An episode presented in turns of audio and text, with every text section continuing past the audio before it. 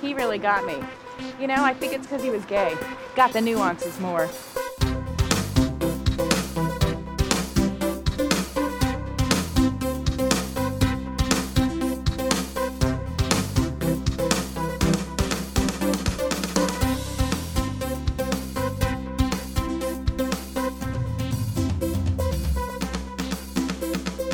Gotta get me a gay, Mickey. Gotta get a gay. Well, hello and welcome to another episode of In the Details, a celebration of nuance where whenever I decide to sit down and record an episode of this podcast, I queen out on all of the acting choices, micro moments, and magic in the minutia that make a scene great. My name is Colin Drucker. Your name, indubitably, is Barbara Bel Geddes, and this week we are discussing no less than a queen. And uh, this is not a task to be done uh, solo. So I have brought upon in the details a guest, one half of the podcast that's spooky. Please welcome to In the Details, Johnny. Hi. Hi there. How are you? Am I allowed to? Sp- I'm good, of- thanks. How are you? Are you allowed to speak? Of course, yeah. yeah. Sorry, I just had to ask permission. oh, that's so nice. I, I, there's never been rules my- here. Yeah. well, it's my Canadian nature. What can I say? That's right. Let's just start with that right off the bat because I like to let it be known uh, far and wide now and forever that I just think Canadians are the bee's knees uh, at a base level. Just great people. Um, prove me wrong, but uh, yeah, I, I'm, and I don't think this is just a post-Trump opinion as well. I think I've always felt a sense of like there's something about Canadians. I don't know what it is. I receive that and I appreciate that. Yeah, yeah. What is it about And you I people? also kind of believe that. Yeah. uh, I don't know. Maybe it's the remote location. Maybe it's the landmass, you know, adding on to that and having us so spread apart. Maybe it's just the fact that it gets so cold up here and we all have to huddle together. That's yeah, that's poetic. That's deep. Yeah, Yeah. yeah. Because I uh, I lived briefly in Australia, which I, I think is an American would say, oh, Canada, Australia, they're kind of like you know other different different variations on America, right? Um, Yeah, sure. Sure. Um, you know, no nuance. Um, and I didn't. I like Australia a lot, and I like Australians a lot, but it it wasn't the same. But at the end of the day, like after a few months, I realized we are so different, and they're that Really? that perception is so off. And they're great, but it was a very like eye opening experience about that like American perception of our like you know sister countries. Did, didn't it all start with potato jackets? Am I wrong? I mean, yeah, that was definitely that was a moment of uh, that was a moment of awakening. Yeah, that was, uh, or as they say in Australia, an awakening. And yeah, I'm sorry, the accents travel across podcasts. Uh, yeah, I'm I'm a big fan of Australia. I'd like to go back eventually, but it's like it's an it's a I need to be able to afford the lie down seat if I'm gonna go back. Totally fair. Yeah. Yeah. no. I mean, if anything, just put it on your vision board, Hmm. revisit it at a later date. I did not realize my vision board there. was showing in the camera behind me. Uh, I'm glad you saw that. Um, It's all right. I try to tuck that away before I record. Um, no, no judgment. uh, but all that to say that Canada's a lot closer. Um, are you whereabouts in Canada? Are you? I'm currently located in Toronto, so kind of where people believe that Canada stops and ends, Hmm. or starts and ends, uh, depending on where you are. But I'm originally from Nova Scotia, so I'm kind of far out east. Oh, okay, all right. I have like a very limited like Google Earth understanding of uh, of Nova Scotia, but it looks very um, nautical.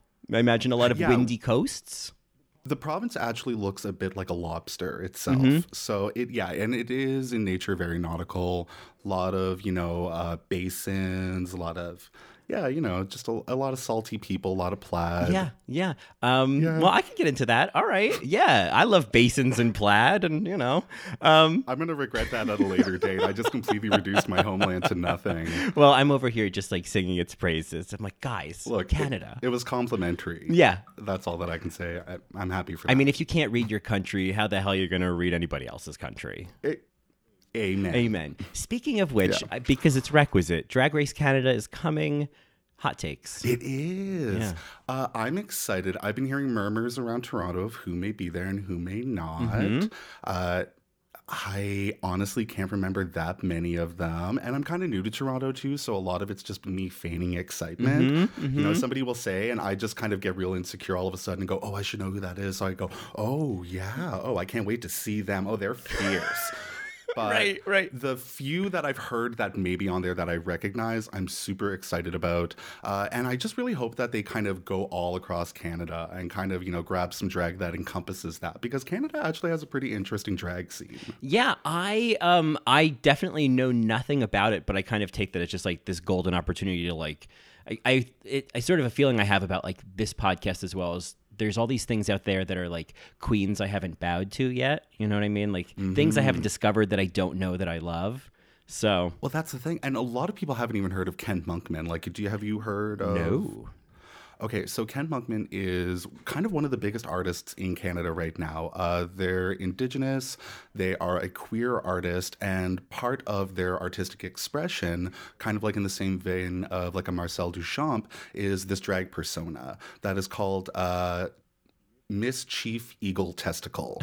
And they use Miss Chief in a lot of their paintings. Like they do a lot of these kind of classical style, kind of grand oil paintings, uh, where they kind of take like classical, you know, tableaus and they queer it and they kind of look at, you know, you know old war scenes through a different lens uh, but they also usually include this drag character in the painting itself and they've done some kind of uh, installation pieces involving the character performance pieces uh, it's just it's really fabulous so go check it out not enough people know about kent monkman Yeah, I mean, you know, it's no Beyonce mega mix, but okay, work. You know what I mean? It's like I feel like a lot of people. fair it's like, enough. no, I think that's great. I feel like that's, um, I don't know, like that's at this point, maybe the, I don't know. This is this is just kind of like a, who knows if this idea holds water once it's said out loud. But maybe the upside of the like oversaturation and mainstreaming of Drag Race is that like this other, this quote unquote other drag suddenly becomes of interest because oh I just want to see something other than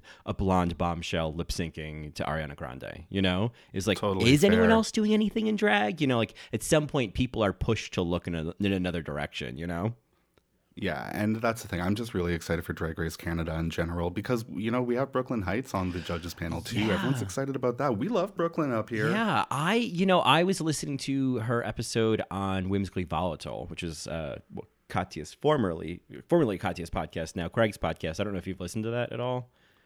I used to when it was Katya and Craig. I didn't know Katya didn't do it She anymore. She just stepped down. She just uh, yeah yeah, and like the next episode was Brooke Lynn Hytes guesting, and so I feel like that was very smart. Of like, okay, well. A lot of people are going to drop off, but then a bunch of people will jump back on for Brooke Lynn. Um, and she, They're like, get another blonde white drag yeah, queen. right, really, Yep. just kind of like uh, interchangeable, I guess. But Throw them on the fire. Yeah, I I really I what I always appreciate with uh, any of these queens, but Brooke Lynn certainly was an example of this. Is just like it's like the fully human moments of like especially like on a podcast where you forget that they're a drag queen and it's like oh you're just Mm-hmm. you're just a queer person talking about your life and i when they're not on like i feel like i like i i enjoyed listening to brooke lynn because it was like oh you're not being you know uh blonde bombshell right now you're being this very complicated man you know I hear that. I actually had a similar experience listening to Roxxxy Andrews Hmm. on uh, Trinity the Tuck's new podcast. Yeah. Oh. I was kind of like, oh, Roxxxy Andrews, I like you on radio. Oh, I you know after All Stars 2, my feelings like so many people, like my feelings on Roxxxy, I was just like, okay, I I was wrong, you know. I get it. Mm-hmm. Uh, I think, you know, it's sort of like what may eventually happen with Anne Hathaway, you know. We might come around on her, Fair enough. maybe. Um Who knows? who knows? I, I there's this thing on Amazon Modern Love. It's this new series on like Amazon Prime. I don't know. I have no idea how it's if it's distributed beyond the US. But um, Anne Hathaway is in an episode of it, and she is. I came away from that episode thinking, okay, all right, I'm gonna back off. She's kind of great. Really? Yeah. No, I know. Trust me, I know. Yeah. That one performance just turned you Yeah. around. Yeah. I was just like, wow. Okay, you you're really good at this. So Okay. yeah. Um. So anyway, um. I'll take it. Yeah. Yeah. I put that out there as a little amuse bouche. Um. Yeah, no what? I'm ready to have my perception of Anne Hathaway changed. Right. I mean, 2020 is like around the corner. It's time to have hindsight. You know. Um. Yeah. Yeah. Out with the Trump and with the Anne. That's right. it. That's right. so 2020. 2020. So with no with no grace in transition at all, because I don't believe in grace. You are, of course, uh, as I mentioned earlier, one half of the podcast. That's spooky. Um, I Tell us about that spooky. Well, that spooky has been described as one part unsolved mysteries and one part sitting at a drag show with your two gay best friends. So basically, my fiance Tyler and myself every week sit down and we each cover a story uh, coming from true crime, paranormal, cult, strange phenomenon. Like it could be a baby flying a plane through the Bermuda Triangle, just anything that kind of makes you go, "Oh, that's spooky." and uh, basically, we break it down and we explain our respective topic to the other one, and we do a little part of the show called Spooky Gay Bullshit, where we talk about all of the uh, topics that are happening in the world that range from the creepy, from the politically bullshit, you know, uh, kind of topics, and then we also just break down stuff that pertains to queers. So yeah, we just uh, we have some fun, and it's a good chat. Yeah. like it's not too formal or anything like that. And uh, yeah, if anything, it brings some uh, queer voices and queer perspectives to you know true crime and paranormal and stuff like that, which is usually pretty hetero. Right? Yeah. A lot of true crime describes gay relationships as lovers. You know, they'll never, like, mm. at least growing up for me, like, you watch cold case files, things like that. So, you know, if anything, we just try to bring that perspective in. Like, uh, one of my favorite episodes, we talk about the death of Nancy Spungen and kind of talk about uh, the reputation that she got and kind of how, uh, you know, it was celebrated when she was killed, whereas Sid Vicious was, you know, immortalized as this amazing, you know, martyr for punk, where he was a guy that in actuality, like, was known for you know, killing cats in front of people and beating people up randomly on stairways and treating everyone like complete pieces of shit. So, yeah, we just kind of look at those narratives as well Yeah. and Yeah. have some fun with it. Yeah, I love that. Well, and I and I I love what you said about like you know when it keeping it in- informal and it's just a conversation. It's like a it's like a lesson I've learned from podcasting is like don't you're, you're not doing this American life. People want to hear two interesting people or two people who manage to sound interesting just having a conversation. I just want to hear people have a conversation about something I'm interested in. Well, and that's the thing, and especially like when it comes time to talk about, you know, things that involve true crime or paranormal, usually when that stuff is produced, it's always so overproduced. And it's, you know, you hear somebody walking up to, you know, somebody's house that they're going to interview and you hear them describing poetically the scenery, the mm-hmm. crunching of feet on leaves, or, you know, you tell ghost stories and people are talking people talk and you hear, you know, like creaking doors and wind over it. And like, that's cool. That's great. It sounds wonderful, but that's just not what we're here to do. Yeah. Um, like I'm glad someone else is doing that because I'm sure a lot of people want that. But I I totally believe in the idea that and maybe this is just because I'm doing a lot of podcasts and like kind of investing a lot of energy into it that the if you stick with it either as a listener or as a creator like the real thing about podcasts is like the community and the audience and the connection like that's really Totally. that's kind of the glue to it all because it's like I, to me i would think oh my god week after week of just hearing people recap an episode of drag race it's like okay guys at some point in year two this gets old. But if you like connect with those people and you like to catch up with them each week and you like identify with them then it's like oh okay then i get it. Oh yeah of course i'll be back every week. And so like Totally. remembering that that's actually what's more important Completely, yeah. And like we have a great community of people that have kind of coalesced around the podcast that self identify as spooky bitches. And, uh, you know, it's been, it's, a great experience for a lot of people uh, who have reached out to us and said, you know, hey, you know, I always thought that I was kind of alone, you know, when people would talk about, you know, true crime, for example, and really, you know, mythologize someone like Charles Manson, you know, blow them up to be this, you know, uh, complete demon when really I think he's just a sniveling, boring white man who thinks he's magic. Right. And, you know, they feel very validated in hearing somebody else actually have that outlook and not just lean into, you know, the mystery and kind of pageantry of it all. So Yeah. it's been good in that way too, because, you know, that's kind of where the fiber of the community has come from. And people just kind of saying, thank you for seeing it the way I do. Yeah, it's it's that idea of like I, of like oh, okay, you you see something the same way I see it, so mm-hmm. okay, great, I'm not alone here. I think yeah, it's just you know it comes back to that basic human thing of like you know putting out the the sort of bat signal of like does anyone else see this? Totally. Well, I mean, that's how I found you. I mean, I was an all right Mary listener. I came into that through Grizzly Kiki. Uh, and, you know, then I branched out into in the details and all that kind of stuff. And I reached out to you ultimately uh, through Instagram, yeah, I think. yeah, and you know Johnny as well, and you know just kind of gave praise for the show. But you know, like we ended up having a chat, and look where we are. We're crossing country I know, borders. I know. I know. This is, I mean, We're bridging gaps. I, I almost looked up what time it is in Toronto right now.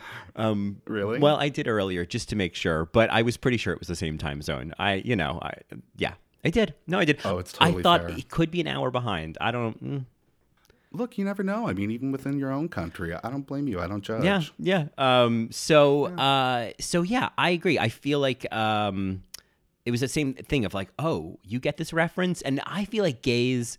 I don't know. For me, I didn't grow up playing sports. Big surprise in terms of a queer narrative, but I feel like I did spend a lot of time cataloging and just accumulating information about movies and actors and actresses and a lot of horror. Like so much of it was horror. That that then be Oh, I was there. right like that then becomes like the the thing like that becomes like the thing of like this is what i have to offer these this is what i am interested in and would love to find other people interested in and it just um i feel like it was something i learned at a young age and i've like spent now my adult life kind of turning into like a real thing you know I totally hear you there. Yeah, I mean, like I grew up in Nova Scotia, so you know I was uh, the one goth kid at my school for the longest time, Mm-hmm.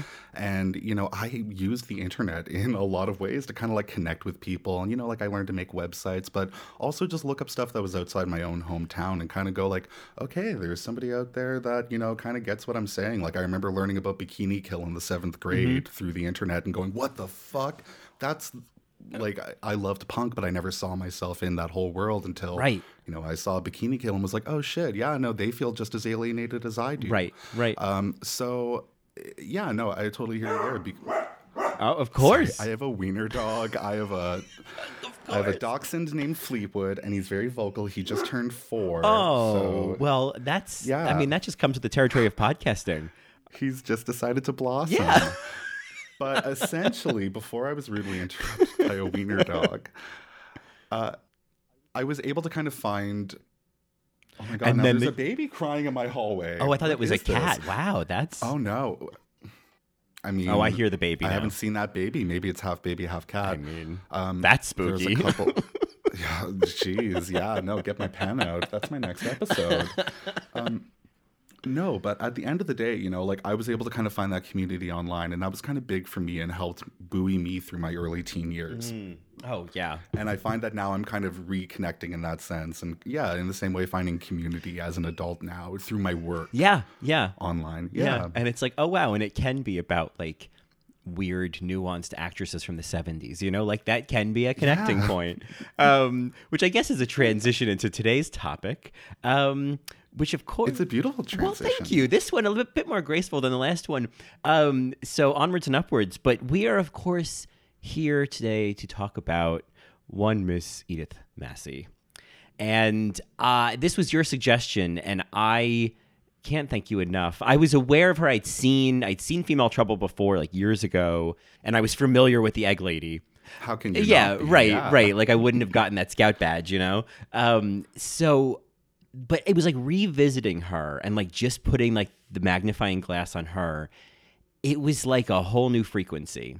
So Completely. I am I before we dive into Edith Massey and in Female Trouble and beyond, I'm just I'm keen to under to know your um your history with her and with John Waters and just with that um that magic.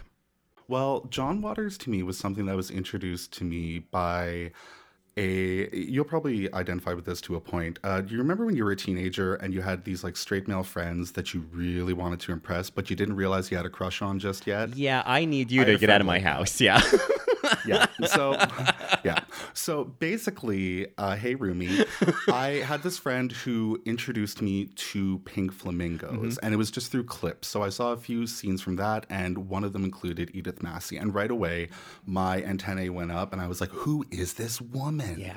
And it wasn't until years later um, when I finally dove into the world of John Waters, kind of on the prompt of RuPaul. Like I had remembered seeing it throughout my childhood, all that kind of stuff. And like I think everybody remembers at some point crossing a VHS of Pink Flamingos and being like, "Who is that drag queen?" mm-hmm.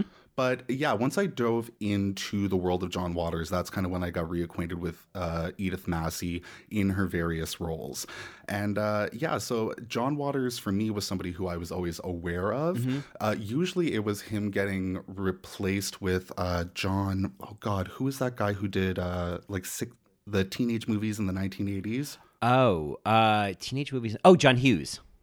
John Yeah. Hughes. Yeah. So I always kind of knew him because I would mix the two Mm-hmm. up, but I didn't know that much about John Waters. I dove in, and again, it was one of those moments where I went, "Oh, you see the world kind of how I see it." Not to the same extent because John Waters movies are, you know, Mm-hmm. Yeah, yeah. There's a, yeah. a bit of a metaphor. right, right, right. but yeah, no, I I completely loved it though, and I completely identified with it, and I watched them whenever possible. In fact, the first time I watched Pink Flamingos in entirety, I was in a ride share, and I wasn't really exactly aware of what I was in for. So I was in a Toyota Corolla with five other people who I didn't know, or four.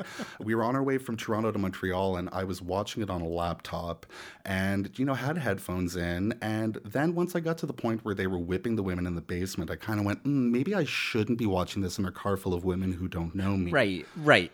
So turned that off and, you know, rediscovered. But Female Trouble specifically is actually the movie that uh, my fiance and I watch every year on Christmas. Oh, oh, I, Yeah. I oh, I love that. Now that is a tradition. That is Yeah. oh, dawn on Christmas. I know, right? Yeah, no, it's like how, if people can make Die Hard a Christmas movie, I can make Female Trouble a Christmas movie. Thank you very oh, much. Oh, I yes, exactly. I feel like there's those sort of like Christmas adjacent movies. I feel like Home Alone is like a Christmas adjacent movie. But I don't want Home Alone to be the only example I have that isn't Die Hard. Yeah, female mm-hmm. trouble. Yeah. Yeah, no, working into your holiday, you will feel much better as a result. And yeah, I would say The Female Trouble probably has become my favorite John Waters movie. I'm sitting next to a poster of it right now. Um, but if not a John Waters movie, one of my favorite movies in general. Yeah. So, th- I mean, that is, I mean, what is it? What do you think, having seen so many of his movies, having kind of done the homework, kind of looking back at it, like, what is it that makes Female Trouble kind of rise to the, the top for you? Well, I think out of the John Waters movies of that time that kind of have Divine and all the Dreamlanders, I think Female Trouble, and like John Waters says this himself, technically is kind of the most digestible movie or palatable movie to watch. Um, like at this point in his production, you know, arc, he knows what he's doing and he's got, you know, the pieces to put together, and the cast kind of knows how to act on camera a little bit better. Uh, but even technically outside of that, I think what really does it for me is just the story, the irreverence, I think the fact that I can throw it on at any time, no matter what mood I'm in, and have a chuckle. There's great writing in it. Um, and at the same time, like, I I love John Waters. I love, you know, like I can dive into that whole world, but I can rewatch it and not have to watch somebody eat dog poop every time. Yeah, you know, so that's also the part of it too. Like it hits the same notes as Pink Flamingos. Right. But if you don't want to watch two people have sex with a chicken between them or other things like that, you can just enjoy a movie like Female Trouble. And I mean, Female Trouble gets twisted as fuck, but there's also a really queer component to Female Trouble that I really love. So it holds an extra special place in my heart for that reason. Yeah. Oh, I get that. Now, I have, I, I, I say this, you know, head hung in shame. I haven't seen Pink Flamingos in full yet. Oh. I know. I so there are these gaps in the catalog that like there's things I've seen that I multiple times that I don't need to see and will never serve me in any way. But you know, like uh, It Takes Two with the Olsen twins and Kirstie Alley. I've seen that movie so many times. It's Get into it. Oh, I mean, Kirstie Alley in that movie is a, a drag influence that nobody's recognizing. But yeah, Pink Flamingos, I don't know why. I've seen Desperate Living, I've seen Female Trouble. I may watch Polyester tonight. I just feel like I'm waiting to meet Polyester. Oh yeah, you should definitely dive into that. Yeah. That's a fun one. Um but I hear what you're saying about just from like what I have seen and like what I do know about John Waters. Like I I know about the chicken, I know about the poop. Um but I, I there's something that feels kind of quintessential in a way about female trouble that it's hitting all of the kind of like this is everything that you would almost like expect from a John Waters movie and then still want to see more. Totally. No, I completely hear that. And that's the thing with, uh, you know, Pink Flamingos. Like, I don't mean to be blasphemous on an episode where we're talking about John Waters, but like, ultimately, if you never end up seeing Pink Flamingos, I think it's fine to see the greatest hits. It is one of those movies that at times can ramble a bit, uh, in the same way that, like, an Andy Warhol movie that, I mean, those were unscripted, but, you know, those can ramble a bit too. So, you know, if you haven't seen Women in Revolt, like, I don't blame you. But Right, right, right, right. Yeah. you know like that's a that's an acquired taste. But yeah, that's the thing. I I feel like you can kind of rest easy having not seen Pink Flamingos. Yeah, you know? yeah, and, and you saw Female Trouble. Yeah, female trouble. I feel like, Yeah. and and you know, still got desperate living, and I love desperate living. I Mm-hmm. I love just this, the the suburban melodrama of the first like 10, 15 minutes. It's just Mink Stole just giving me everything I want. It's like Mink Stole before Toni Collette was in Hereditary. You know? Oh my God, that's so astute. Right? Yeah. No, I, Mink Stole is actually so perfect. And that's kind of the beauty of Mink Stole. I mean, when you think about it, like among the cast of the Dreamlanders, she is such a kind of classical actor in a sense. yeah. Whereas everybody is so, you know, either coming from the experimental theater world or just being picked off the street. Mink Stole was actually kind of that. She was very normal. Like she worked a nine to five job. Yeah. Like while she was doing uh, Pink Flamingos, they shot that I think over six weeks. So she had to work an office job and wear a wig to cover her fire engine red hair. Wow. But you know, like she always had aspirations of being like a classic, you know, actor, and she actually ended up doing it. Really, I mean, Yeah. Mink Stole's had a fabulous career outside of the Dreamlander, you know, films that she was a part of. Yeah, there's something about Mink Stole. Like, I mean, I I've seen Serial Mom. Like, that's probably the John Waters movie I'm most familiar with, and she mm-hmm. is so good in that. Like, she just like I feel like on All Right Mary, kind of every time, like on the on our like Patreon episodes, we talk about like you know just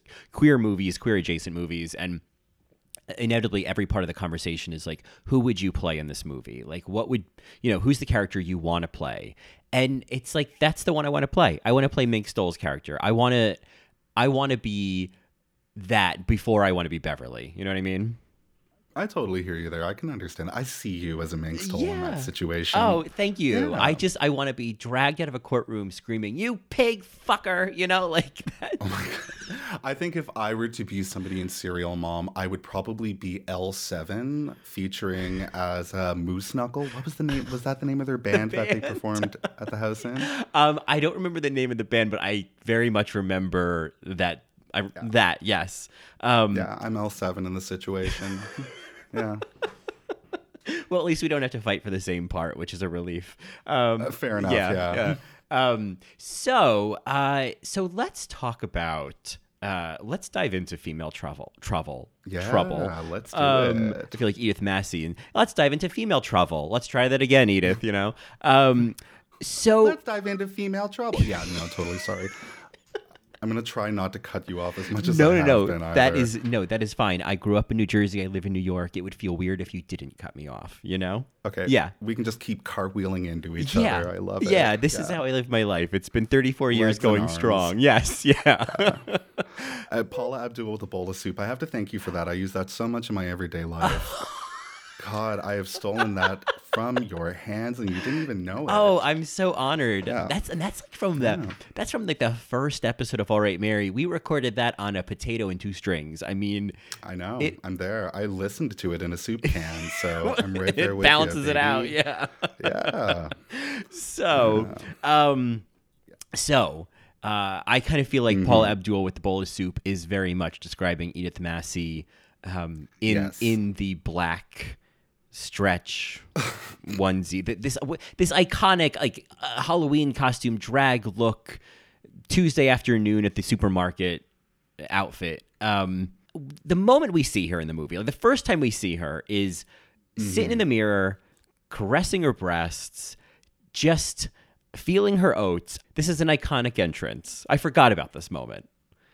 It really is. No, and it's just unabashed self confidence from moment number one. Yes. Like, there's just nothing but her lotioning up. Yeah, yeah, and I, I, and I feel like what's interesting about that is that she, I don't know how much she knows that she's performing this unabashed self confidence versus it is accidentally finding its way through.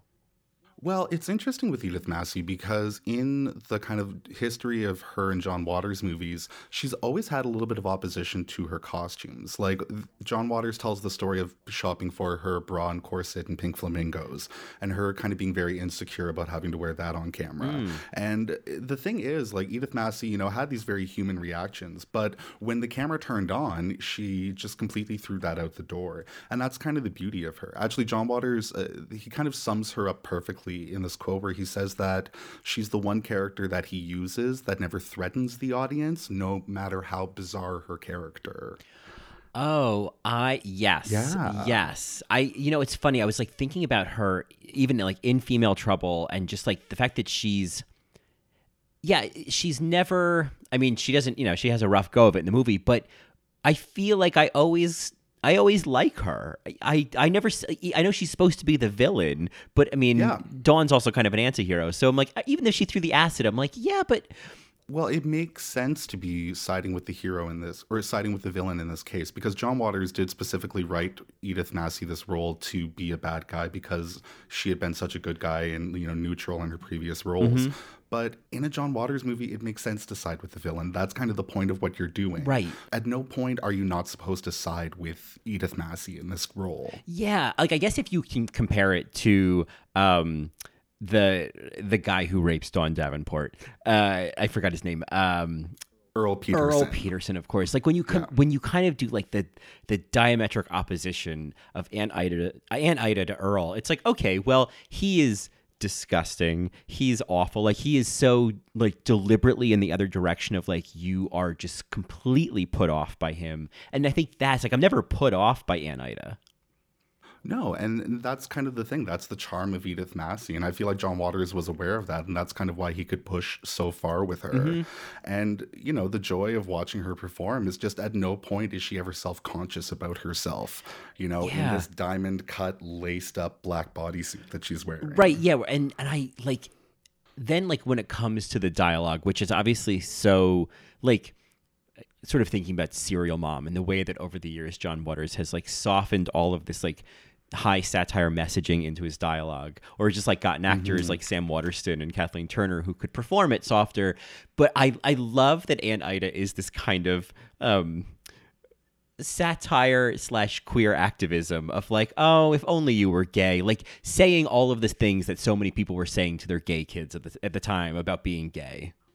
Totally, and it almost feels in a way like you're watching like, and I hate to get like all uh, theater history on this, but it's almost like this old kind of agit prop drama. You know, the agitation and propaganda drama of you know early 1900s, where somebody would turn out to the audience and be like, "My God, the world we live in, Right. Don't you know? Uh, you know, like every time that." Aunt Ida speaks in this movie, you kind of have that tone about it. So it's got this almost kind of like alienation, like this, again, theater history, this Brechtian kind of alienation effect to it. Yeah, yeah, it's like all of a sudden I'm not I'm not watching dialogue, I'm watching like a message being presented here of and Completely. and like sentences that are I mean, it's sort of like uh in theater when there's just like you know that a writer has written an applause line. They've practically Totally. scripted in pause for applause.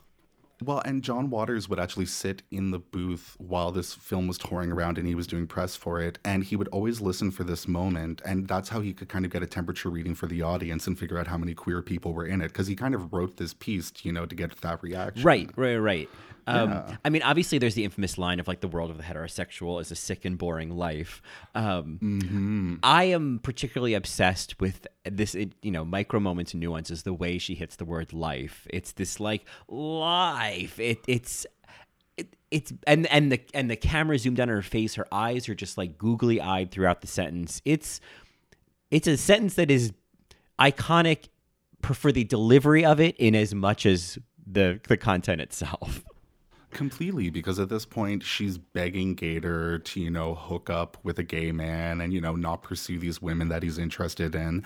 And, you know, she's saying, like, queers are just better. I'd be so proud if you were a fag and marry a nice beautician boyfriend. I'd never have to worry. Like, yeah, it's just this beautiful moment where John Waters is essentially flipping the conversation that queer people have had with their parents over and over again and just putting it in Ida's mouth. I just think like the sentence queers are just better. It's like, well, I mean, like, but Well, and then later on, she says, like, you can always tell, like, I knew Gator must have been queer because if they're smart, they're queer, and if they're stupid, they're straight. yeah, and you know that that clip in and everything about it, the way she moves her arm when she says it, those those pretzels, everything about that moment.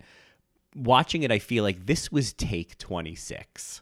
That Oh my God, yeah. You know what I mean? Like, and that's what I love about it even more is just like, oh man, I want to see the first 26, 25 takes, you know? Oh my God. Well, and the thing is, Edith Massey was known for having so much history. Like, you can tell I just read Shock Value a few months ago. Oh. Um, Yeah, it's John Waters' book where he kind of breaks down the filming of Oh. his first uh, Yeah. few movies. Yeah, no, it's a great book. Check it out. But essentially, Edith Massey, when she was acting, she would get so wrapped up in trying to learn the lines that she would end up re- like remembering the stage directions Mm-hmm. and reciting those as well. So I can only imagine on like take 13. You know, she's sitting there going, and if they're stupid, they're straight. Edith picks up another pretzel Right, right, right, right. he was very meticulous because like a lot of people watch these movies and they go oh this must have been improv but none of it was like he was very strict about his dialogue Yeah, yeah, and I feel like I that makes sense to me. That I I feel like what he was doing, and again, this is kind of like a retrospect look at it, kind of after the fact and all of the influence that it's had. It's like no, this was definitely all being done very much on purpose. Like this isn't all just sort of accidental magic that's being captured, and that's what it feels like. no they would rehearse the hell out of everything and then basically replicate what they did at the final rehearsal on film Wow. and yeah john waters was very prescriptive when it came to all that kind of stuff Right. The magic of that is that the fact that it still has rough edges, like that's mm-hmm. kind of like what I think looking back again, looking back at it is like what I this wouldn't female trouble wouldn't work for me if it had lots of really great shots or um, you know, it there has these moments of like cinematic, just like brilliance, like when Dawn is um, running down the, the street past all the shoppers, and she's just kind of like posing and strutting, and the camera is just tracking along with her. I mean, that's that's just like a great shot. That's just a great moment of a movie. But Totally. I love that there's other scenes that are just like when Aunt Ida throws the the acid in her face, then you just kind of see Edith just kind of walk away. You know, like the, the, the yeah very pedestrian yeah, like okay, I think I'm done. I'm gonna leave now, and that makes it. I like it more because of that. You know. Totally fair, yeah. But at the same time, knowing that it was so meticulous, because I mean, even that street scene, I think they drove around all day trying to film that mm-hmm. Because they weren't getting the right reactions. In fact, there's uh, lost footage where Divine was attacked by a few homeless people. Uh, yeah. Wow. That happened. Wow. So, yeah, no, that's the thing. It's like, again, like I always approach this being like, oh, this is so loose and fun. But it's like, nope, this was very planned out by Mr. John Waters. Yeah, I mean, it's because I guess there's like the perception that like, well, eventually he became a legitimate filmmaker and made like the polished, you know, um, Yeah. you know, '90s movies. But it's like, well, they probably just got more budget at that point, you know. Basically, yeah. Yeah. I would I, I will forget later if I don't mention her now. There is a woman at the salon, um, Sally, the one who kind of looks like a bit of a um, bloated and homeless Elizabeth Taylor. Yes, she was Divine's body double in the "Go Fuck Yourself" scene. Oh, yeah. oh, I she was like. Uh, it was like that's who I want to play because I just want the opportunity to say, "Well, throw a goddamn penny in a goddamn fountain and make a wish, and maybe it'll come true." I mean, Oh, she's perfect, and she's got that something about Mary, like Yeah. just spike of hair going. up. right i mean it was just i i i'm always here for an eccentric older woman and so the fact that i'm getting more than one in a movie is really Oh, especially when they have a snappy tag for the end of a scene. Please give it to me. Yeah. oh i just i want a compilation of that you know just snappy tags at the end of a scene by a distinguished older woman Thank you. Yeah. Right? Why isn't that a category at the Oscars? right right like do i need to do this by myself you know I think you do. I think I do. I think I do.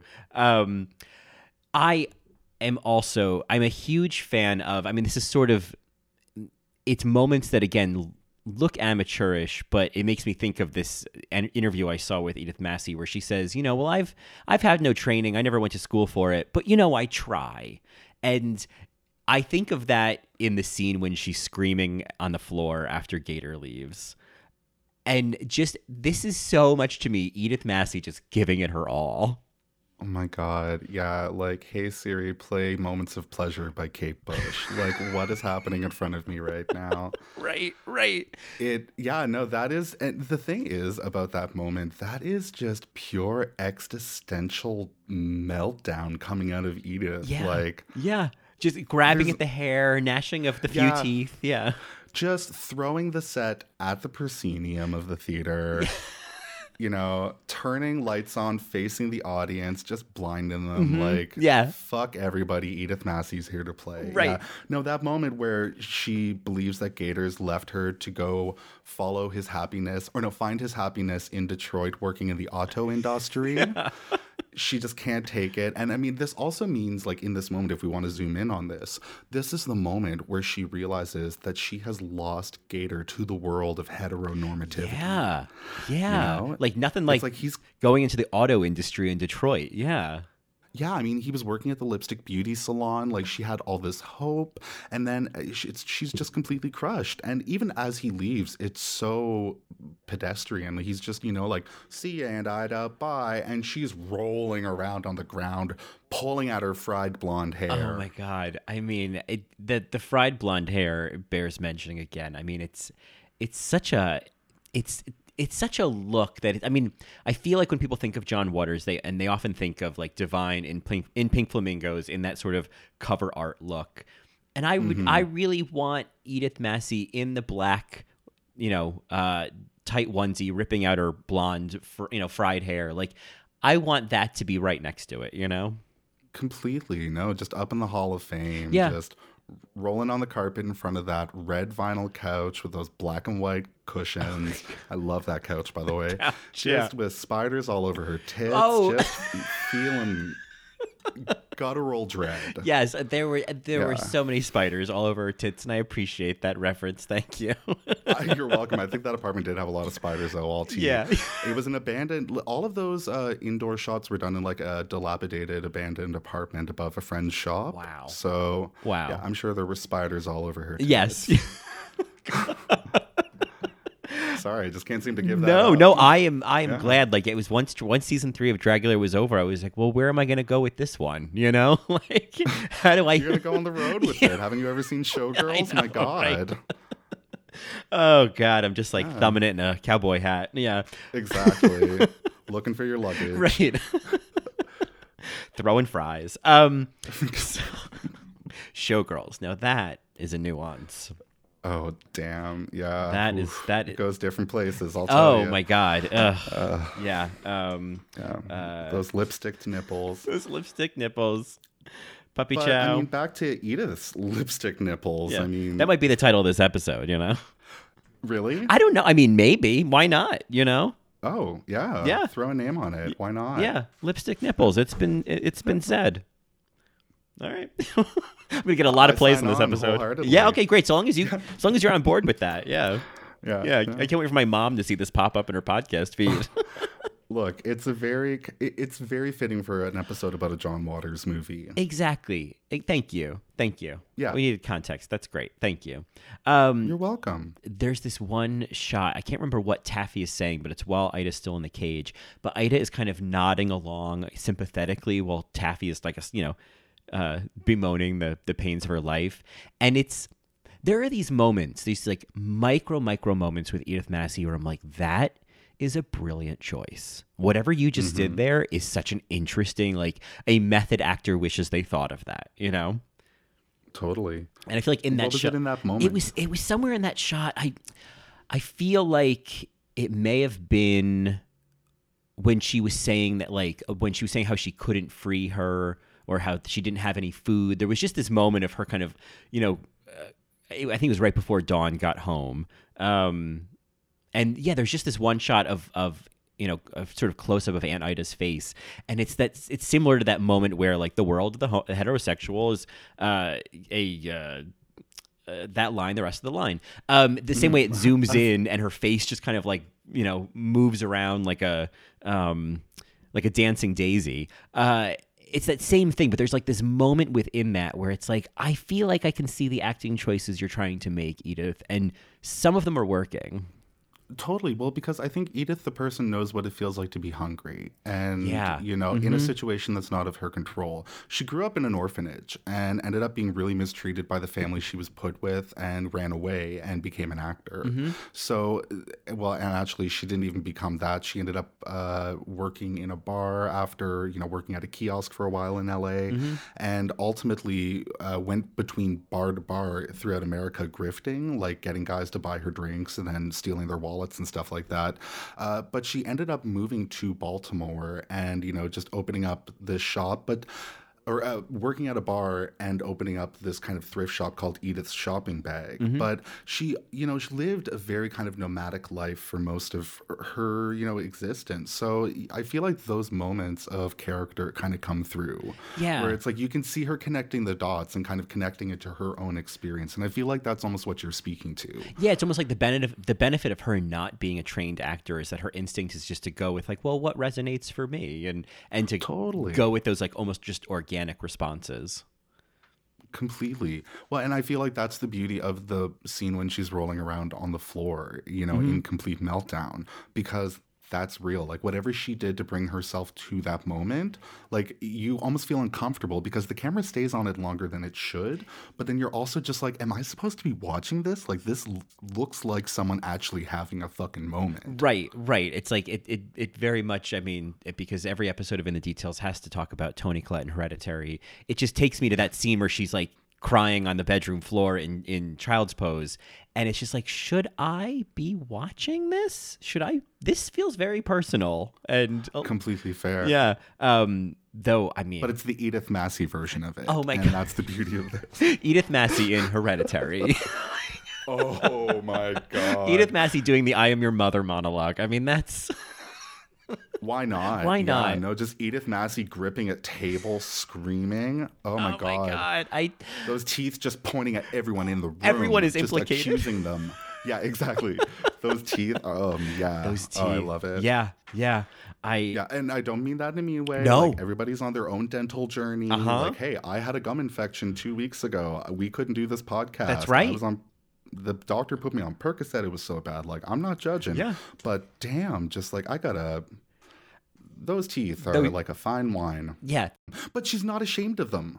No, they yeah, I think that's the thing is like they are um they are sort of this it's like Lauren Hutton's uh gap tooth but like times a thousand, Yeah, you know? well, and somebody actually said in an interview, like somebody that knew her, that she had three teeth, but she took care of those teeth like they were, you know, the most beautiful thing in the world. So that's also Right. kind of, I feel like a beautiful metaphor for Edith Massey in general, you know? Yeah, yeah, exactly. Well, I you know I I saw this other like clip about her, um, and it was something I think made in the seventies. It was like an evening, um, uh, I guess evening, some sort of evening news show, and it was some segment about her.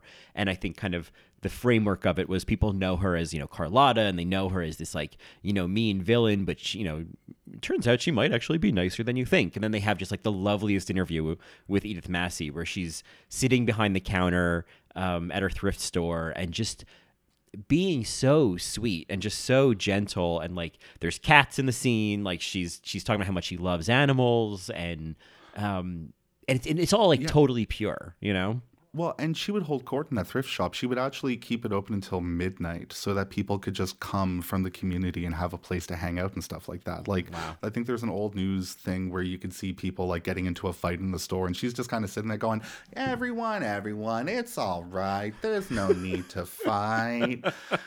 you know, cool as a cucumber sitting behind her desk and her bow up. But Yeah. yeah, like Edith was just, she had this sweetness and a sense of community around her and you know it was just nothing but good came from her and i feel like that comes through so much and i feel like that's why you root for the villain you know in female trouble because Yeah. it's just this sense of goodness that comes off of her. Yeah yeah like her her inner edith just like shines through. Um because yeah john waters had said in this clip they had then an interview with him where he said like edith massey is almost too nice. Like she's just there's no uh there's not a mean bone in her body she means nothing but good in this world and I think it's very easy, especially. I mean, these are not, you know, I wouldn't say these are Hollywood celebrity interviews, but it's very easy for people in like entertainment interviews to say, "Oh my God," they would say, "Oh, he's such a generous actor." Oh, she's just, I mean, you know, and it's just like, fuck off, and totally, you know, and it's all fake. But I feel like this is like, and kind of going back to that that sort of the magic of Edith Massey is like,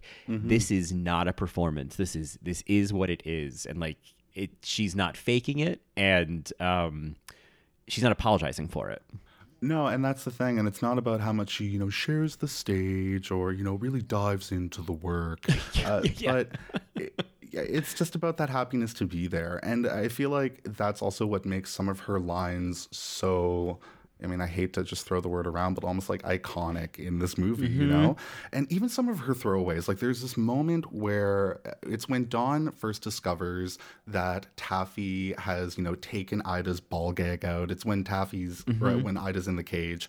And Taffy, or uh, uh, Dawn comes in and is basically like, what the fuck, and puts it back in. But before she does, you just hear Ida say under her breath, you filthy hetero stink shit. Yes, yes, yeah. I love that, and I I- love that sense of like, here's Edith Massey coming up with like filthy things to say, or trying to remember the things John told her to say. You know? Totally. Just cobbling every swear word together that she can. Yeah. Um, I know. I love that pig fucker shows up in this movie and then in Serial Mom. I love that John Waters has been loyal to pig fucker. Oh my god, completely. I also love in this same scene, uh, like before, you know, while Taffy and Ida are connecting, Taffy is offering her food and she's like, Do you want some eggs? Yes. And Edith has this great moment of, you know, saying, No, I want meat and potatoes. Mm-hmm. yeah, yeah. That's like yeah, that that great moment of like that's the sort of like you know listening for the queers. You know, like oh, did the queers get the joke? Did they laugh at it? Okay, we've got a good audience. Yeah. Completely. The relationship between Taffy and Ida is really kind of interesting because both of them are kind of under Dawn's thumb in a different way. Yeah. And ultimately, their storylines end with this kind of fuck you to Dawn. Um, and yeah, so there's something so interesting because we kind of build up to that. And when Ida looks at Taffy, she doesn't see an extension of her captor. She sees this kind of different person. And I kind of feel like that's that the niceness of Edith Massey shining through almost like in this character.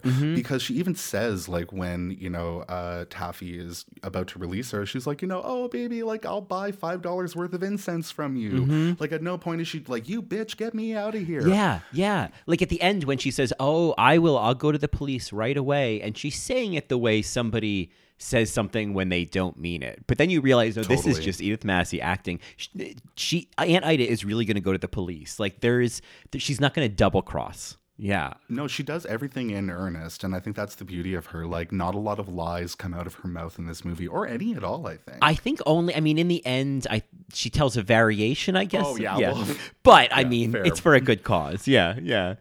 I mean, I, I feel like whenever I do one of these deep dives into a movie or an actress, I'm like, okay, well, what's my homework? Like, this is the start. So I feel like my homework is certainly uh, Pink Flamingos, but I feel like it's polyester. I feel like that's a healthy next step. Totally. That's one that I haven't uh, kind of dived into as much as I should Mm-hmm. have, but I, I've always remembered enjoying it. I think I remember seeing when I was a kid, probably I don't know, like 11, I don't know, some age where I did not understand what I was seeing, but it was on TV for some reason. And I was flicking through the channels, and I just have a memory of Divine in a pantsuit having a meltdown, probably like sticking her head in the oven and not understanding why this was happening. And it's like it has been like burned into my memory. And so I feel like watching it is like coming home to a very old memory and like contextualizing oh, it. totally fair. you know? Yeah, no, I had the same kind of connection with it because I was just always like, oh, that's the one with the foot stomper, right? Like that was kind of my entry point to it. Yeah, yeah. There's just that thing where you're like, I don't know what that is, but I know I need to see more of it. Completely.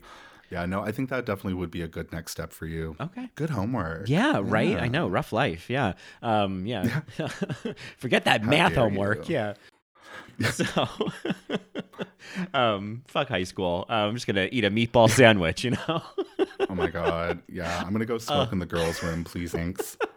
I, that that is the other line that I love of, of in terms of not non Edith Massey moments is just that girl saying Dawn Davenport's eating a, a meat what is it a meatball hero is that what she calls it Uh, Dawn Davenport's eating a meatball sandwich right out in class. I that's uh Oh my god. I want a tote No, bag of that Oh, you should make one. I know you make tote bags. I do I do Don't I like you don't. I know I know the the machine is sitting over there being like girl Yeah. Dust me Fill off. me up. Yeah. no, please. No, that's the thing. There are so many good quotes in this movie. Like, there's one that Tyler, uh, my podcast co host and partner, always repeats where Divine says to Taffy, Why can't you just sit there and stare into the air? Isn't that enough? When basically she's like, I give you everything you need. What Right. more? Like, you got food, you got a bed, you got a Right. rope, like, whatever. right you have a rope yeah Oh my God. yeah I I feel like I need to find opportunities to say oh Ernie have another pretzel for Christ's sake like I just Oh, geez. Well, and can we talk about Ernie for a moment? Yeah, yeah, Ernie. Yeah. Yeah, Well, he's got that great line where he offers, he says to Gator, like, oh, I can get you a job down at the baths, Mary. Yeah. Oh, yeah. I I love these like 60s, 70s depictions of like the the like uber queer, you know, dandy man. And it's I feel I feel like it always is this like afro and and and glasses for some reason. I don't know why that's the look. Oh, it's gay Bob Ross all the way. yes, yes. Yeah. Well, and then I love it because Gator then like threatens him, being like, you know, get out of my face. And he says to Ida as he's leaving, he's like, no gay knots for me, Ida. The best all, or uh, at best, all you've got here is trade. Oh, yes. I felt like I was being I was like, "Oh, receipts. This like you need to know where this music is coming from, you know?" Like, exactly. yeah. just- Call Ross Mathews. We got some references. Yeah. right, right. It's that same feeling of watching Paris is Burning and being like, oh, oh, so this is basically like the ingredients to every, pretty much every reference RuPaul's making in the first few seasons of Drag Race. Got it. Oh, completely. Well, I mean, even with the beginning of this movie, like the cha cha heels, like. Mm. Yeah, no, the first time a lot of gays see that, especially now, I'm sure they're going, oh my God, that's it. Right, right. And you know, I I will say to divert us into Drag Race, I feel like maybe not the John Waters challenge on a whole, but the Katya and Kennedy Davenport cha cha cha cha heel section, I think Katya in particular, I think nailed it. Like I think nailed everything that is supposed to be a John Waters challenge. Completely. Well, no, and that's the thing. She got that kind of after school special quality that the mother has. Yes, It was yes. so perfect. I mean, in a different kind of Katya way and like in a different cadence, but she got the essence of it. And it was so much fun to watch. And even Kennedy, I mean, Kennedy didn't know what she was, you know, mimicking, but she gave it. She gave she she, knocked that tree Dawn over. Davenport. Yeah, She no, did. exactly. Yeah, Kennedy Dawn Davenport. Yeah. God, Um, and that scene in Female Trouble where she knocks the tree on top of her mom. The thing is, you don't get to see in the movie, but initially there was a bit more build up to that. So there are some deleted scenes where Dawn gets expelled from the school Mm-hmm. and comes home, and her parents basically give her like they just read her the night before Christmas. So when she's waking up the next day, like this kind of adds into, you know, her whole story of being like rejected by her family, told she's too fat and that her hair is too high and all this kind of stuff by her Right. mother the day before. So yeah, no, it's just it's such an interesting little scene. Yeah, I feel like that that sort of it sort of justifies in a way because in in the cut now you're like, man, Dawn just fucking goes for it. Oh, She's yeah, just a well- jerk. Yeah. And the first time that I saw it, I remember having this feeling that you almost have as a kid when you like listen to metal music for the first time. And you're like, I feel bad for watching this. Oh my God. Like you get the sick feeling in your stomach. Yeah. Yeah, like, oh, this is not being nice. Yeah. Oh my God. It was the moment when my sister Paula moved out of the house and left her copy of the Black Album by Metallica. And I was like, what is this unmarked CD? And I Right. put it in the player and Enter Sandman started playing and my stomach dropped and I was like, I love it. But Right. I didn't know what the fuck it was, you know? Oh God, I know, I know that feeling. I know exactly what you're talking about. Where it's like for me, it would go soon to the territory of like, is this like, like, is this like something underground that I've discovered that like now I'm in danger? Like, like not realizing this is like a mass-produced CD that you could get at like you know Sam Goody. You know, You're like, am I in Um, a gang now? yeah, right. Exactly. Like I'm already trying to figure out which earring to put in the ear to denote that I'm gay. And now, what does this mean? Yeah. You're like, do I fill in my teardrop tattoo or not? Right. How do Yeah. I move forward with this? Right, and can I use a Crayola washable marker, or you know, Totally. like, will Oh they know? God. Yeah, I wasn't ready for a face tattoo at eight, but here no, I am. but Yeah. here I am. You know, Yeah, and and in they female trouble. right. Funny enough, along those lines, this movie was originally supposed to be called Rotten Mind, Rotten Face. oh, That was what John Waters was going to call it. wow. I mean, I I love female trouble as the title. I think that's Mm-hmm. I, I think you nailed it there. Well, it came from one of Dawn's bad girl, uh, you know, posse members. Uh, So it was Cookie Mueller who played Concetta. Uh, she had gotten really sick while the movie was being uh, like produced, basically after they shot, and she John, you know, visited her and was like, "Oh, why were you in hospital?" And she was just like, "Oh, just some female trouble, hun." And he ended up calling the movie that because if anything, he thought that it would make people think that the movie was about periods. and Yeah. make them want to come. Right, right. Wow, wow. Yeah, and I, I Yeah. feel like the, the sort of like poetic context of like female trouble of just like um or even like it, it being that like she is um it's like gendered trouble it's like oh here comes trouble here comes female trouble Oh like God. it's Well, Ah. and that song at the beginning of the movie.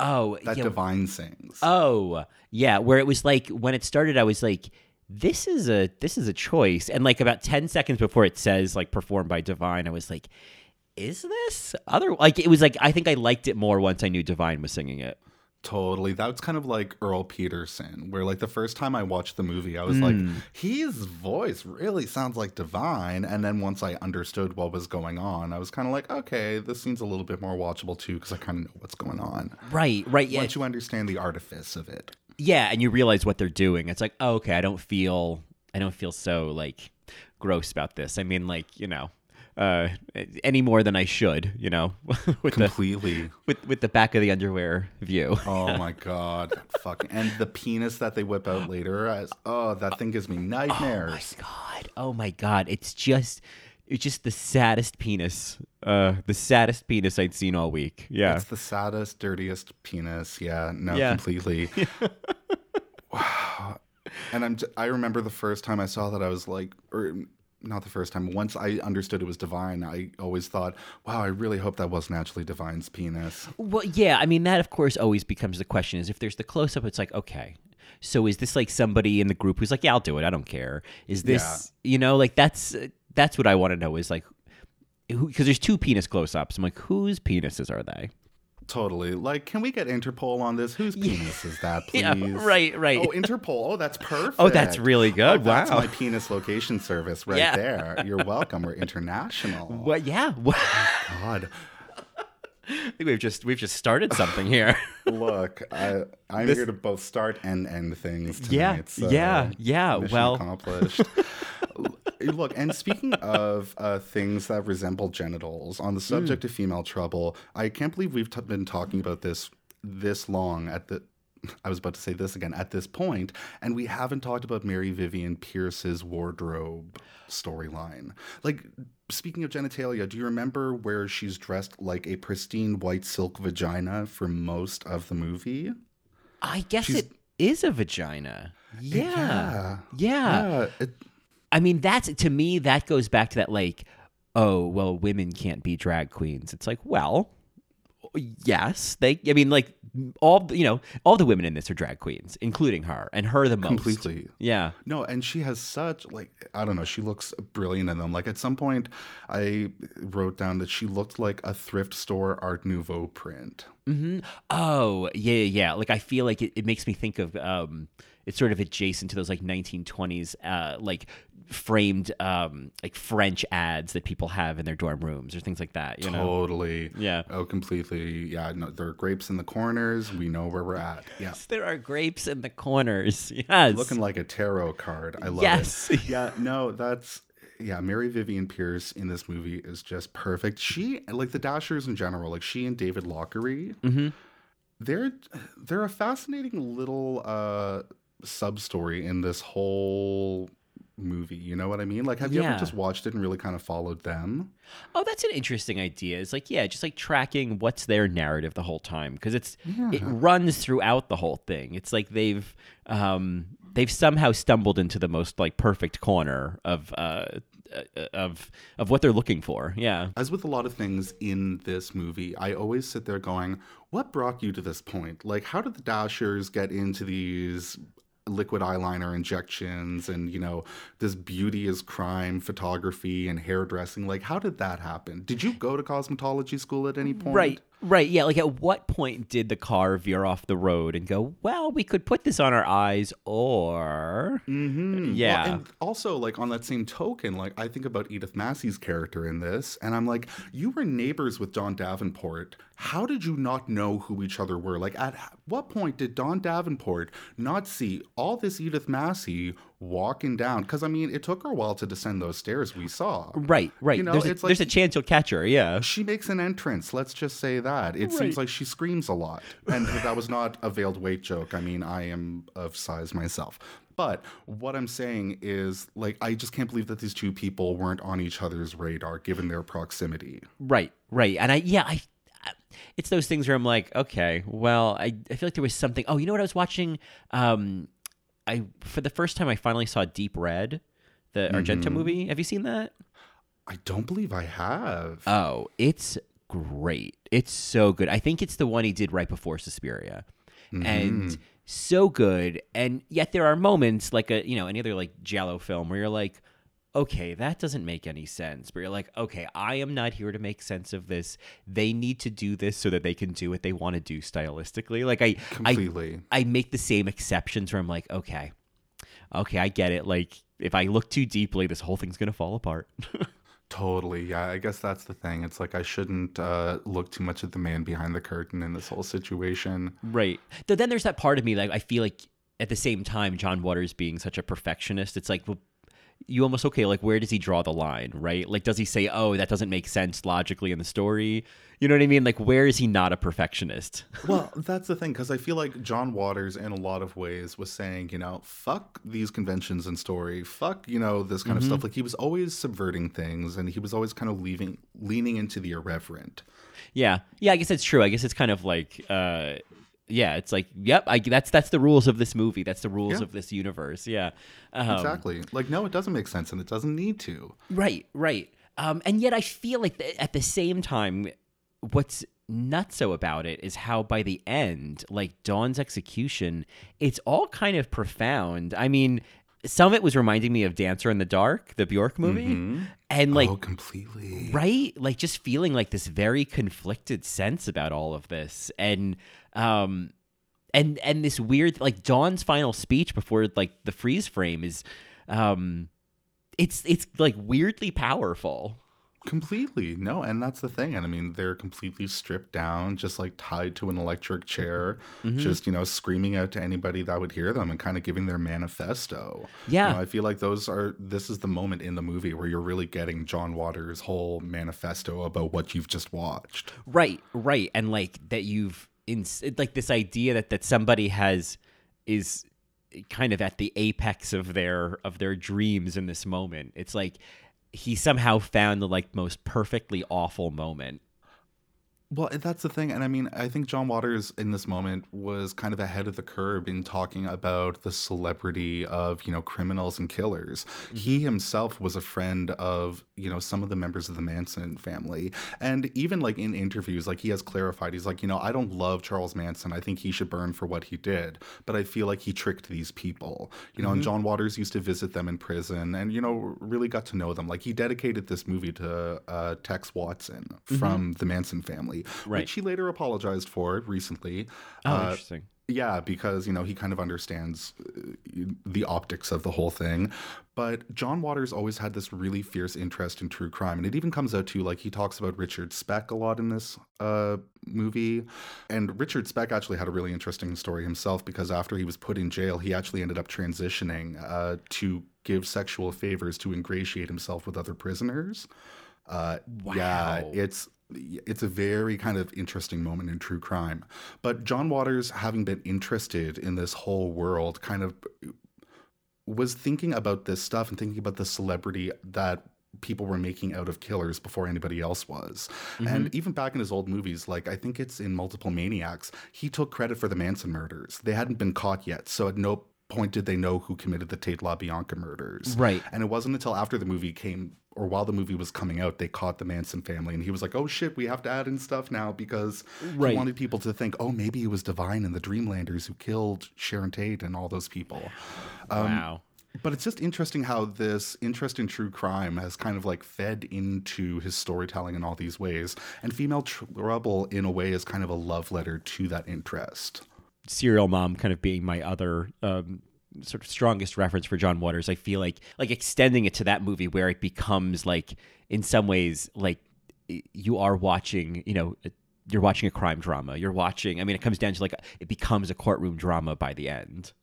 Totally. Well, and it's interesting because in that way, I think Serial Mom is a bit of an amalgamation of the John Waters movies that have brought us to that point. Because in Pink Flamingos, they completely break down good taste. And then in the rest of the movies, you're just kind of like, oh, yeah, well, this is a world where good taste doesn't exist. Cool, got that. Mm-hmm. Female Trouble, you're kind of like, crime is beauty. You're flipping all that on its head. We're kind of in that world. And then you go to polyester, and I've always found polyester to feel more like a police procedural. Like it's almost a mm. little bit more dry than some of the other John Waters movies in that way. Mm-hmm. And then, you know, I feel like Serial Mom then kind of amalgamates all of that and kind of gives you a component of, you know, the distasteful, the crime is beauty, the kind of procedural thing, and then we kind of throw it in this suburban kind of desperate living situation. Yeah. Oh, that's interesting. Yeah, it really does kind of like cover all of those. And in a way, it's like you're, I mean, uh, yeah, you're kind of getting a sampler.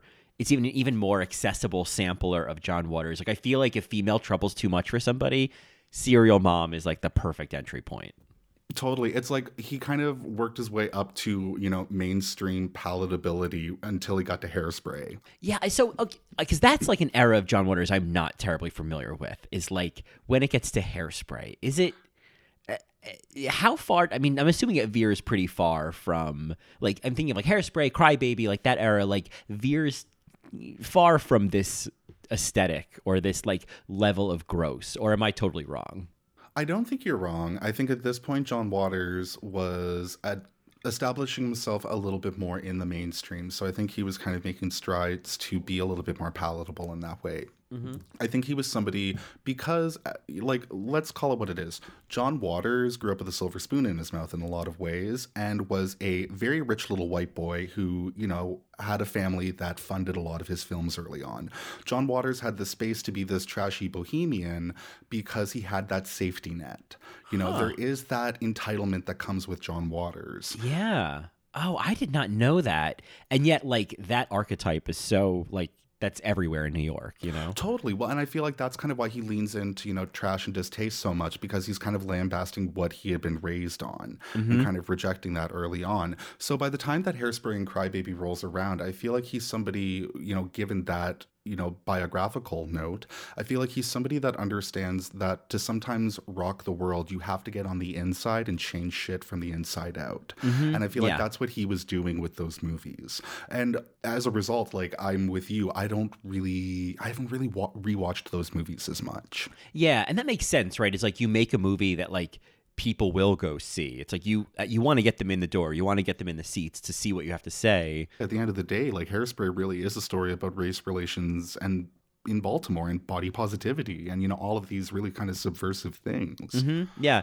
and it's funny because it's like there's there's certainly like a body positivity message in female trouble as well. I mean, obviously Edith Massey is just like you know embodying that, and it's ways to like it's two very different and equally powerful ways to like tell that story. Totally. Well, because I mean, let's go back to Edith in the mirror. I mean, when she's just feeling, and I don't even know if she's putting lotion on herself. I really just think she's feeling herself and just Yeah. kind of relishing in her own beauty. Yeah. And at no point, like we were saying, is she self conscious and pointing it out or going, Am I too fat or anything like that? Mm-hmm. You know, in fact, the first time that you hear anybody talk about her, it's Gator going, Come on, Aunt Ida. Oh, yeah, you look hot. Like, yeah, and then when she says, "I just feel more comfortable," like it's just like Oh my I, God. I don't know. I feel like it's uh again, yeah, it's such a a very rough around the edges, um, left of center way of having a body positivity message. But I feel like it's more effective than the on the nose like Dove ads. You know what I mean? Well, totally, because this is also body positivity shown in a way that is not very polished. It's not very smoothed out. It's you see the lumps and the bumps of Edith Massey. Yeah. You know, John Waters really kind of relishes on that, and he puts the camera right in on it, and you are forced to just accept it, Yeah. even before you hear her talk. I don't know. I mean, it, to say he's celebrating her feels a little bit too much, but he's not making a fool of her, you know? Well, I, I feel like you are onto the right track with saying celebrating her because one of the things about John Waters that he was able to do uh, was bring people in and bring performances out of them that were not self conscious. You know, in a situation where it would be very easy to be self conscious and go, I'm the butt of the joke, he was very disarming in a way that made someone like Edith feel comfortable with going there, Yeah. despite, you know, her initial kind of trepidation about the whole thing. So, like, there's some kind of magic there too, you know? Yeah, yeah, exactly. Yeah, like what he does, like the space he creates. Um, which which brings me to the question of, you know, we are moving into 2020 and I feel like John Waters, it feels like a time in which John Waters could not make movies like this again, but needs to make movies like this again. You know what I mean? I agree. Yeah. No, I totally hear you there. Like I there's so many moments in this where there is that that sort of deep sense of like, oh God, like could never get away with that today, you know? And I don't want to like knock that because like that sentiment the other side of that sentiment sentiment is there's a lot of people who aren't made to feel so awful anymore when they watch something you know? Um, Mm-hmm. but i feel like there is some fine line that we have not found of you still have to push some buttons.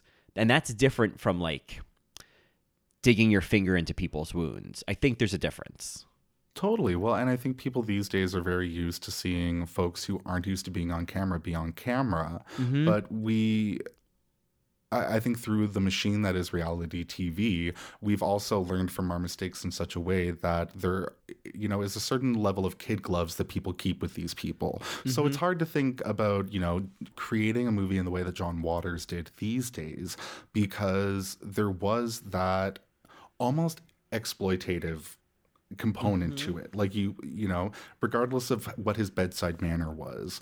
And so yeah like I, I don't know. I feel like it would be really hard to be able to do that these days without people kind of standing up and saying like hey you're exploiting these people you know? Yeah, yeah. Yeah. Like I, I feel like now the it seems like I'm sure there's things that I'm just not even aware of, but of what I am aware of, it seems like the spaces where this kind of quote unquote like dangerous art is happening is like in drag. Like I think Dragula is a great sort of peek into people doing, you know, when I think of people doing like the filth look, you know, and like doing filth adjacent looks and floor shows, it's like, oh, okay, this is pushing some of the same buttons for me and that you're forcing me to confront something in an interesting way.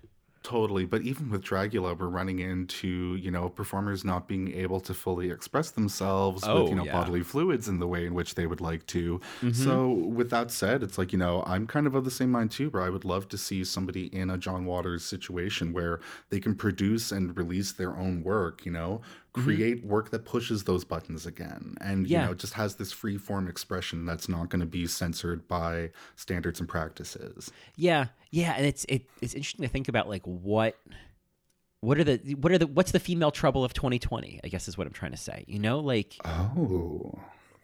And I don't even know the answer to that would be. It's kind of like what what could be done today that would hit those same notes of like, ooh, I feel that deep sinking feeling in my stomach, you know? Oh my god, I'm just getting flashes of seeing kids vaping in a bathroom. like Dawn Davenport's eating a like Eating a oh yeah, what do kids eat today? Yeah, a no, go-gurt? fidget Yeah. spinner. Dawn Davenport's eating a fidget spinner right in class, and she's been passing notes. And she's been texting notes. Yeah. Oh, completely. That would be it. Yeah, that's the upgrade right there. Oh my god. Yeah. And you could just keep Aunt Ida's lines all the same, and it Oh. would still work today. That uh, that is a great point. Is I think that that is also what resonates. Is that Aunt Ida, that still that those jokes exactly. You could make you could write this today. You literally have a moment where she's going, well, I wish you could be a female impersonator. Like, Yeah. my God, she would be making his tape for Drag Race if Aunt Ida existed right now. Oh my god. No, that would be the yeah. That would be the 2020 remake of Female Trouble. Is Aunt Ida like making the the audition tape? Yeah. Completely. She would be making a replica of her outfit for Gator because she'd be like, there's going to be a makeover challenge now, Gator. Right. Right. Right. and I'm going to be the most beautiful drag queen. oh god. This is this is the world I want to live in. Where is oh this Oh my movie? god! I know. I want to look up my back window and see Edith Massey in that outfit throwing trash off of her porch. Oh you know? I want her to flip me off. You know. Oh please! Oh God! No! Throw acid in my face, Edith. Yeah. Right. I'll pay. No one else that's listening. I never want to put that out onto the internet. Right. Yeah. Let me be clear. Edith Yeah. Massey. Yeah. You don't want CNN being like that podcaster invited an acid attack. Man, I'm, I'll be canceled. Uh, which know, is going to be almost as terrible, you know? Ugh, I'll show up at your door and be like, Colin, I'm staying on your couch during recovery. Thanks for opening me up to this. yeah. Sisters and besties. yeah, right. Got a lot of dressings here. I know, right? A lot of female trouble on this face. It's going to be just like when Dawn gets revealed. oh, yeah. yeah. Oh, God. What is it? That, what's the line that the nurse says? Now, like, um, well, I love it when she's, she says, now here she is, a real hideous hunk of meat or something like that.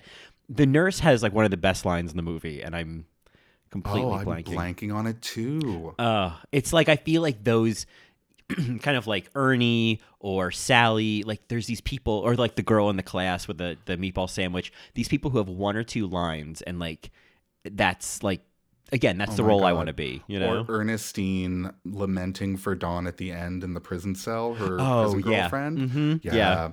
Oh my god, yeah, that like it was. It, that was where I was like, man, this I am getting full dancer in the dark.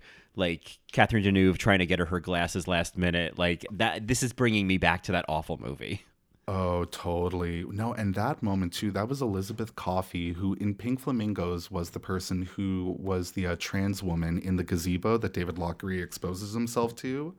Oh, And then she kind of flips it and is like, oh, you want to show me your junk? And then, you know, that oh whole moment. wow, yeah. Yeah. So basically, a week after that scene was filmed, uh, she went forward, you know, with a, a bottom surgery Mm-hmm. and basically ended up in female trouble, you know, wanting to be recast. And they put her in this role as Dawn's girlfriend at the very end. But she performs one, this moment in the movie that is just pure human connection and emotion. It's almost like all of the artifice just drops away at this moment. Yeah, no, it's true. I feel like everything in like in the prison, like I've been, you know, the the I think part of the dance from the dark illusion, or the way I'm, these, the reason that's resonating is like, oh, this just gets real, real. Like, Yeah. she is on death row, and it's, I mean, I admire that. I feel like that's. I think that's just like a great tactic in general. If you want to make an impact, is you get like bring people in laughing and feeling good, and then like sledgehammer them. You know. Completely. Well, and that's really what John Waters does with this whole movie. I love this. I thank you for suggesting this. I really I feel like I needed to um I needed to really kind of like have some receipts on my love for Edith Massey. You oh, know? Oh, you're very welcome. I mean, like when you are feeling down and out, you can just imagine her wrapped up like a present in that bird cage. oh with God. that. Oh yeah, getting her hand chopped off. You know, Right. she was actually they only had one coat of wrapping for that, so she had to stay like a real trooper in that bird cage for five hours wrapped up while they shot the whole scene before. Oh shit. And she never complained. No, of course not. Of course she No. didn't. Yeah. She no. was probably just like, I just like hearing the movie. yeah, yeah, Like I just like being here on set. Yeah. Uh, Yeah, Well, rest in power, Miss Massey. Yeah. I know. Oh, we hardly knew ye. Right, right. But anyway, well, thank you, thank you for bringing bringing this into my orbit.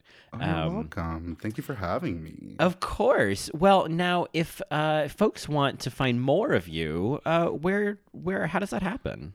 Well, you can find me every Wednesday on my podcast. That's spooky. Uh, isn't it great that two gay guys with a podcast put a double S in the title? I'm. It, it's. just- We're slurping like a chirping like a bird over here. No, uh, so you can find me on That Spooky. We are on all podcast platforms. We are at That Spooky Pod on all social media, and I don't think I advertise it on there, but my personal handle is at Pansy Twist on Instagram.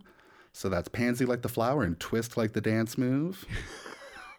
well, that sounds like a fun little cocktail. It's not where it comes from. It's actually the first gay punk song I ever heard. It's Really? Pansy Twist by Huggy Bear. Yeah, it's a song, this like whole punk song where this dude's just like my boyfriend and singing about how cute he is. But, uh, Wow. yeah, so that's uh, that's me on Instagram, just queering the internet. Yeah, One well- screen name at a time. Somebody's got to do it for God's sake. Yeah, and you know Um, what? Move over, Jonathan Van Ness. Yeah, right. yeah. Get the fuck out of here. No, right. kidding. Yeah. Tosses invisible long hair. Yeah. yeah. yeah. Thank you. Yeah, I do the same thing every day. Um, and of course, uh, you all know if you want to find more of me, if you want to reach out to me, if you want to send your feedback or your thoughts at Edith Massey or really anything else, because I'll answer, uh, you can just drop me an email at inthedetailspod at gmail.com. Uh, you could follow me on Twitter at Colin Drucker or on Instagram at Colin Drucker underscore. Uh, you can also hear me on uh, Best Supporting Podcast, queening out about Best Supporting Actresses with Nick Kachanov, or All Right Mary, queening out about drag queens and drag competition reality shows with Johnny. And I think that's everything for the moment. Um, that's all for now. Uh, Johnny, thank you again for joining me for this celebration. Um, and I'll be back real soon for another deep dive into more magic and the minutia and acting choices and nuances and acting choices. I don't know if I said acting choices, but acting choices. Goodbye. Say acting choices one more time. acting choices. You got the part.